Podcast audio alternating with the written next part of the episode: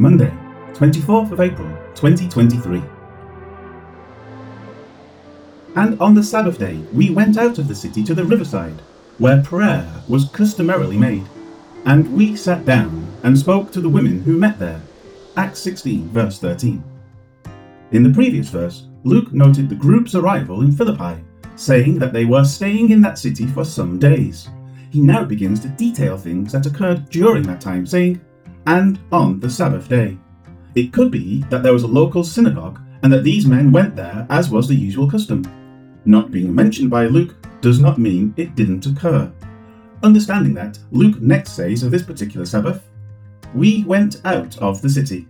In these words is a very small change in some Greek texts. Pylēs, city, gate, Poleōs, city. The meaning is unchanged because by going out of the city gate, one goes out of the city. With that noted, it is also seen that Luke continues to include himself in the narrative, meaning that he and all the team went together to the riverside.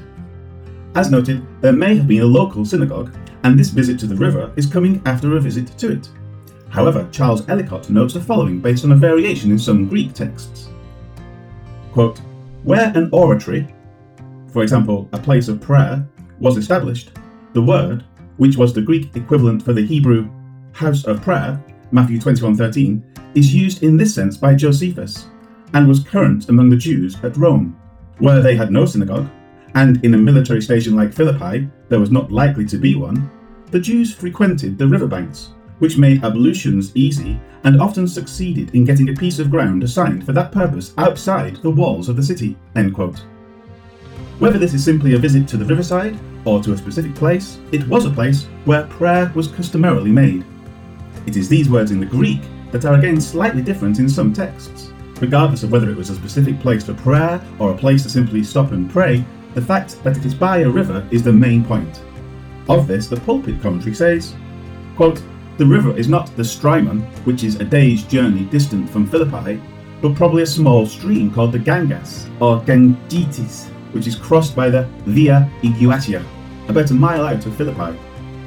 The neighbourhood of water, either near a stream or on the seashore, was usually preferred by the Jews as a place for prayer, as affording facility for ablutions.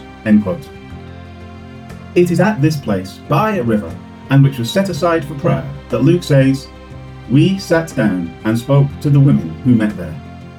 The Greek more literally reads, Having sat down, we were speaking to the women having gathered there.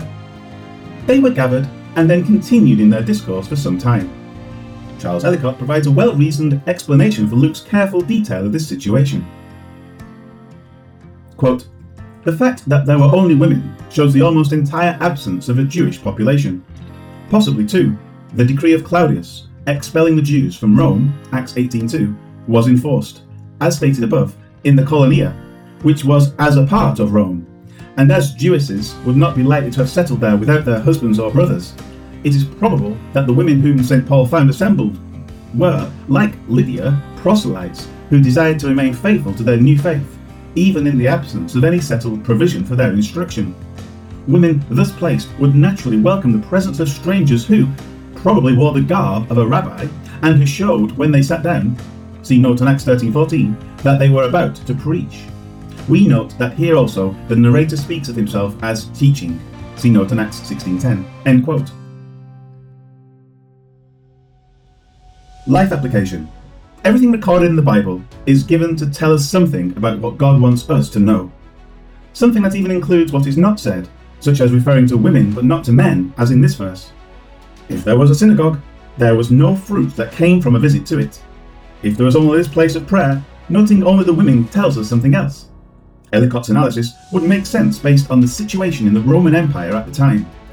We can't be dogmatic about what the Bible is silent on, but we are being told to focus on the details and consider them. This is what we should be doing as we read the Bible. Stop and ask why from time to time. Think about what is being said or omitted. If you cannot think of any reason for a particular statement, then read some commentaries. There is usually a suitable answer or two that may help explain why things are recorded. Keep studying. The Bible is a treasure waiting to be uncovered with every page.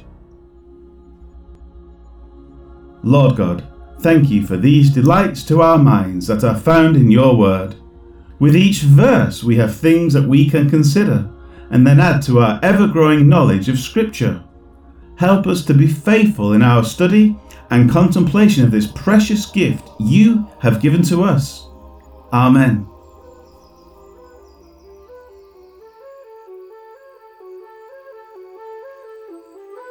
On the Sabbath day, we went outside the city gate to the river.